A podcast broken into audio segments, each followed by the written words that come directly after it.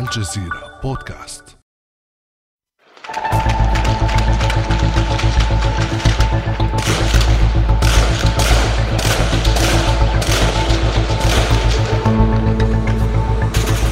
خمس ساعات متواصلة لم تتوقف فيها الاشتباكات بالرشاشات والقذائف الثقيلة في منطقة الطيونة في بيروت والتي تفصل بين منطقة الشياح ذات الأغلبية الشيعية ومنطقة عين الرمان ذات الأغلبية المسيحية موقعة سبعة قتلى وعشرات الجرحى. أسباب تفجر أحداث بيروت مرتبطة بشخصية تشكل محل خلاف وجدل في لبنان. قاضي التحقيق في كارثة المرفأ طارق البيطار هو محل الخلاف حيث يرى حزب الله أن البيطار يستهدفه سياسيا وفق ما قال حسن نصر الله الأمين العام لحزب الله. بعمل القاضي الحالي هذا عمل استنسابي وعمل سياسي وفي استهداف سياسي وما له علاقة لا بالحقيقة ولا له علاقة بالعدالة. أنا بقول من أول كلام قبل ما أختم بهذه النقطة لعوائل الشهداء. إذا أنتم متوقعين مع هيدا القاضي أن تصلوا إلى الحقيقة لن تصلوا.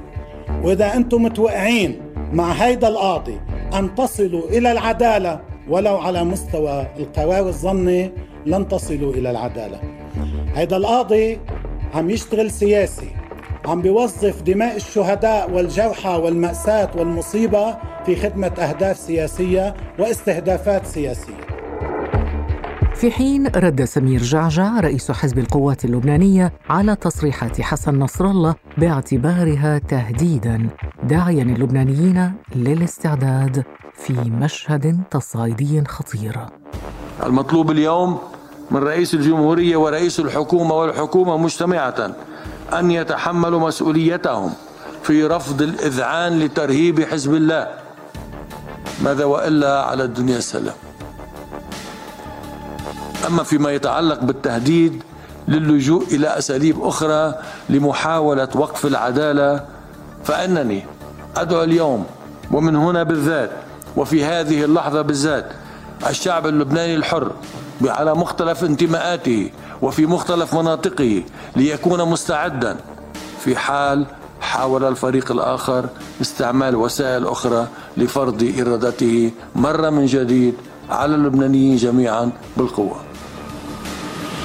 فكيف تفجرت الأوضاع في لبنان؟ وهل يقف لبنان على حافة حرب أهلية؟ وما مصير تحقيقات مرفأ بيروت؟ وما هي السيناريوهات المحتملة بعد الخميس الدامي؟ وكيف يمكن إنقاذ لبنان من الطائفية؟ بعد أمس من الجزيرة بودكاست أنا خديجة بن جنة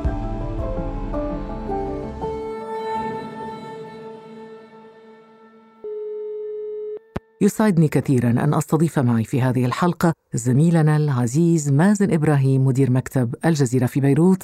صباح الخير مازن. صباح الخير خديجة.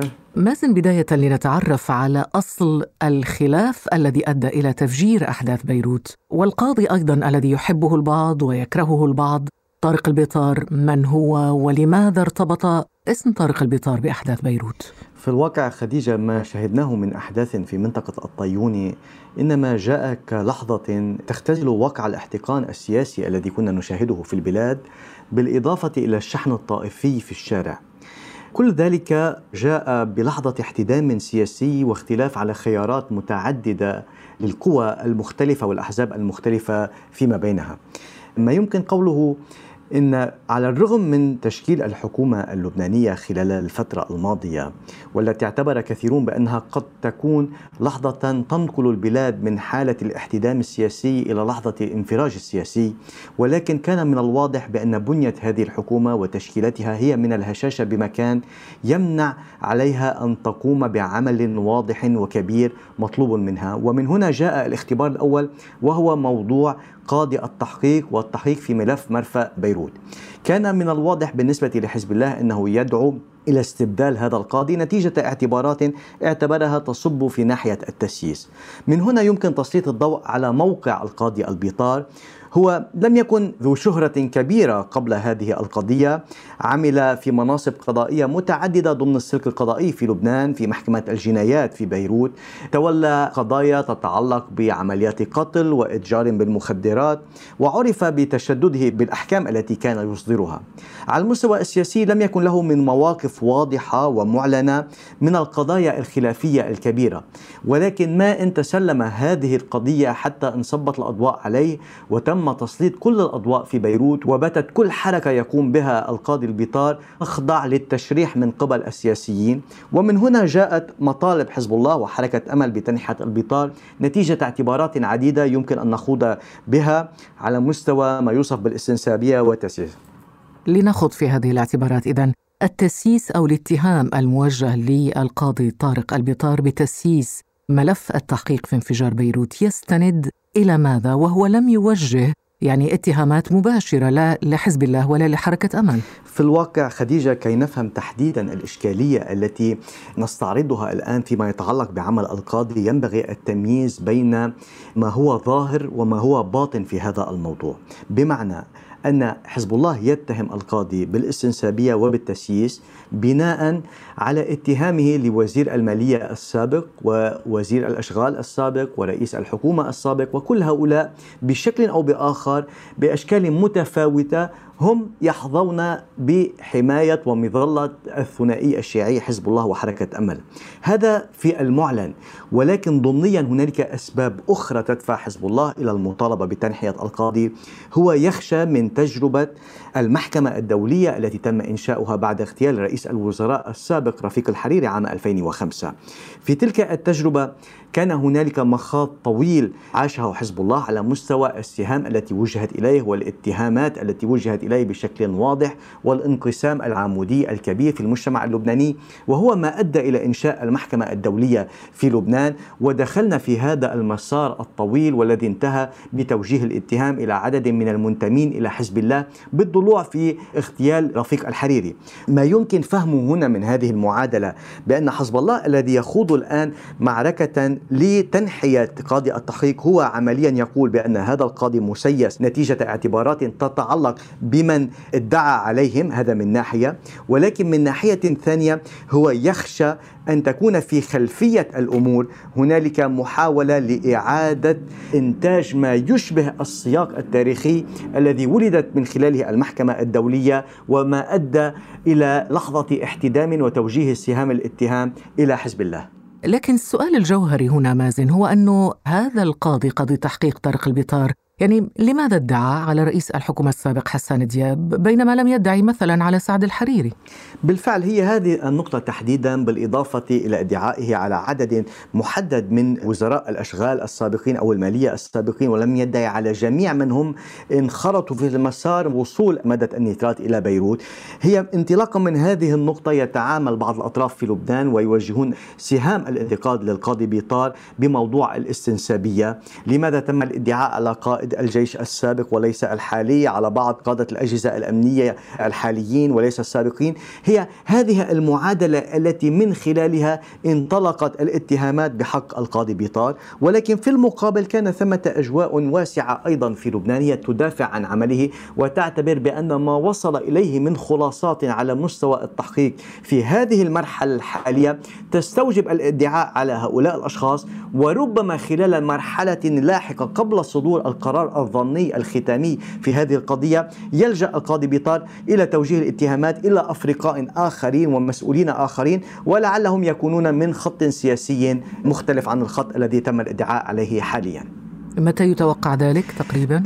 المشكلة في هذه النقطة تحديدا بأن المحاولات التي قامت بها بعض الأطراف السياسية والدعاوى القضائية التي تم توجيهها في محاولة لكف يد القاضي عن متابعة مسار عمله خلال الأسابيع الماضية أعاقت هذا المسار وأصبحنا ننتظر كل أسبوع ما سيصدر عن محكمة التمييز أو محكمة الاستئناف فيما يتعلق بطلبات كف يد القاضي وتنحيته عن القضية. لذلك لم يعد هنالك من مسار واضح متى سيصدر القرار الظني. بعد أكثر من 14 شهرا على انفجار مرفأ بيروت الأمور ضبابية جدا في هذا المسار. طيب الاتهامات الموجهة للقاضي طارق البيطار بتسييس التحقيق يعني يطرح سؤال حول الخط الفاصل بين القضاء والسياسة هل كان القضاء غير مسيس قبل هذه القضية في لبنان؟ في الواقع في لبنان كما يقال كل شيء مسيس حتى الهواء الذي يتنفسها اللبنانيون يقال بأنها مسيسة وفق الدعابة التي تطلق هنا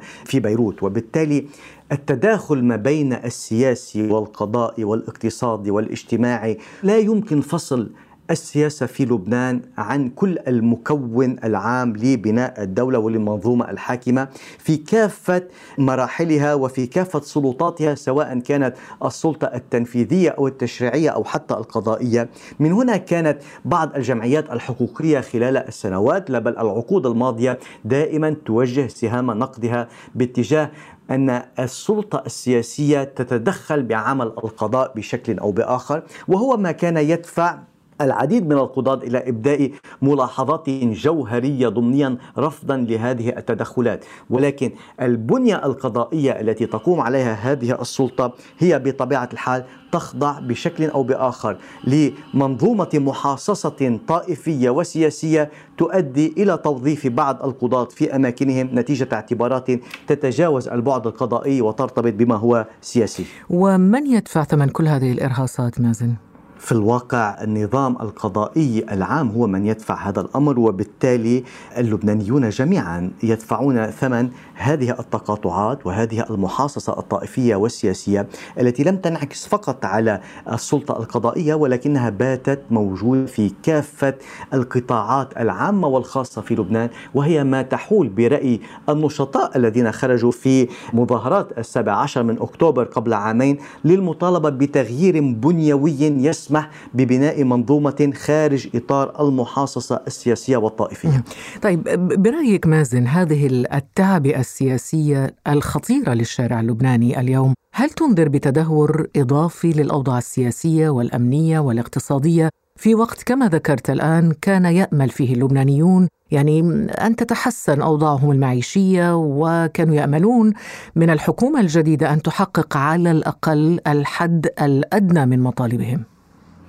في الواقع خديجة الانفلات الذي نشهده ورغم الدماء التي سالت هو يبدو بشكل أو بآخر وكأنه انفلات محسوب محسوب وإيقاعه أيضا مضبوط بمعنى أن أساس اللبنانيين والأحزاب اللبنانية امتهنوا اللعب على حافة الهاوية. وبالتالي كلما ارتفع منسوب التأزيم هنالك من يدفعه إلى التراجع قليلا. ولكن دون إيجاد حلول ناجعة تعيد الوضع إلى ما كان عليه من استتباب على المستوى الأمني والسياسي. هنالك دائما إنتاج للتسويات وأنصاف الحلول دون معالجة مكامن الخلل. ما يمكن قوله بأن لبنان حاليا هو أمام استحقاق انتخابي على مستوى البرلمان في الربيع المقبل، وبالتالي كل القوى السياسية اللبنانية ستسعى من الآن وحتى موعد الانتخابات إلى تحشيد الشارع كل حزب سيستخدم أسلوبه الخاص، بعضه سيستخدم التجيش الطائفي، التجيش السياسي، ولكن هذا ما كنا نتوقعه كمراقبين لهذا الواقع اللبناني المعقد، كلما جاء موعد الانتخابات وكلما كانت هذه الانتخابات تعتبر مفصلية بالنسبة لبعض الأحزاب على مستوى التوازنات التي قد تنشأ في البرلمان، تشتد حالة الشحن في الشارع والاحتقان السياسي. نعم ولكن التجيش الطائفي مازن ألا يمكن أن يؤدي إلى انزلاقات إلى فتنة طائفية إلى حرب أهلية؟ في الواقع يخشى كثيرا أن يؤدي إلى انفلات وانزلاقات طائفية ولكن على مستوى الوصول إلى حرب أهلية ثمة معادلات على المستوى اللبناني قد تحول دون الوصول إلى هذه النقطة نتيجة اعتبارات داخلية ترتبط بأنه أسئلة هل فعلا هنالك أطراف جاهزة؟ هل هنالك أطراف خارجية وداخلية تريد لهذا الانزلاق أن يتم؟ وبالتالي أن ننتقل من مرحلة بين قوسين ما يوصف بالحروب الصغيرة والمتنقلة للوصول إلى مرحلة حرب أهلية. الإجابة الواضحة حتى الآن بأنه لا أحد يريد هذا الانزلاق الكبير.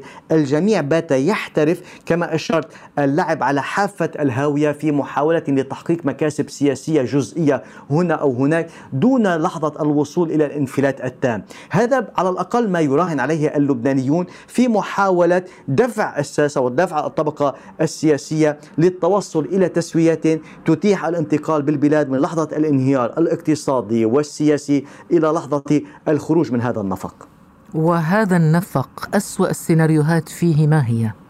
سيناريوهات عديدة فلنبدأ على المستوى السياسي. نحن بعد انتظار أشهر طويلة لتشكيل الحكومة الحالية أصبحت هذه الحكومة عاجزة عن الاجتماع وعاجزة عن الالتئام. وبالتالي الإشكالية الكبيرة بالنسبة للبنانيين بأن الجهات المانحة الخارجية صندوق النقد الدولي الدول العربية الجميع كان يطالب بتشكيل حكومة قادرة على أن تضع برنامجا للتعافي الاقتصادي أن تذهب بهذا البرنامج كي تتفاوض مع الجهات المانحة ومع صندوق النقد الدولي.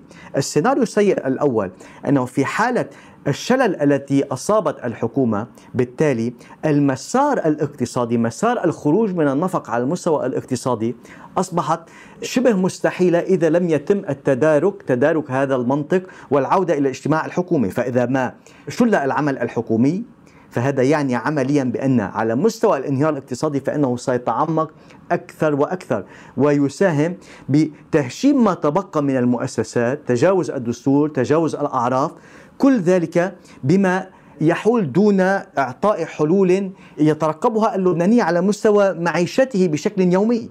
هذا أحد السيناريوهات المطروحة الآن وهنالك خشية جدية من أن يحصل. على مستوى السيناريو الأفضل أن يتم التوصل إلى حل يحفظ وجه الجميع يسمح للحكومة بالعمل تقر خطة للتعافي ولكن بأي ثمن؟ لأن هنالك من يقول بأن السلطة القضائية الآن على المحك. أبعد من ذلك هنالك جريمة كبرى ارتكبت من خلال الانفجار الذي هز بيروت وأدى إلى مقتل وإصابة المئات على مستوى انفجار مرفأ بيروت. هل هنالك من سيعيق مسار العدالة؟ هل لقاء السماح لهذه الحكومة بالعمل وإيجاد بعض الحلول الاقتصادية؟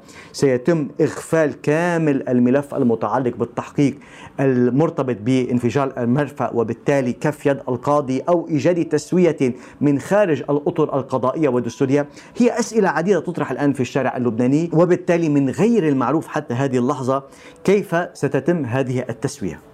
إذا هذه أسئلة تنتظر إجابات في الأيام القادمة. شكرا جزيلا لك مازن إبراهيم مدير مكتب الجزيرة في بيروت. شكرا جزيلا. كان هذا بعد أمس.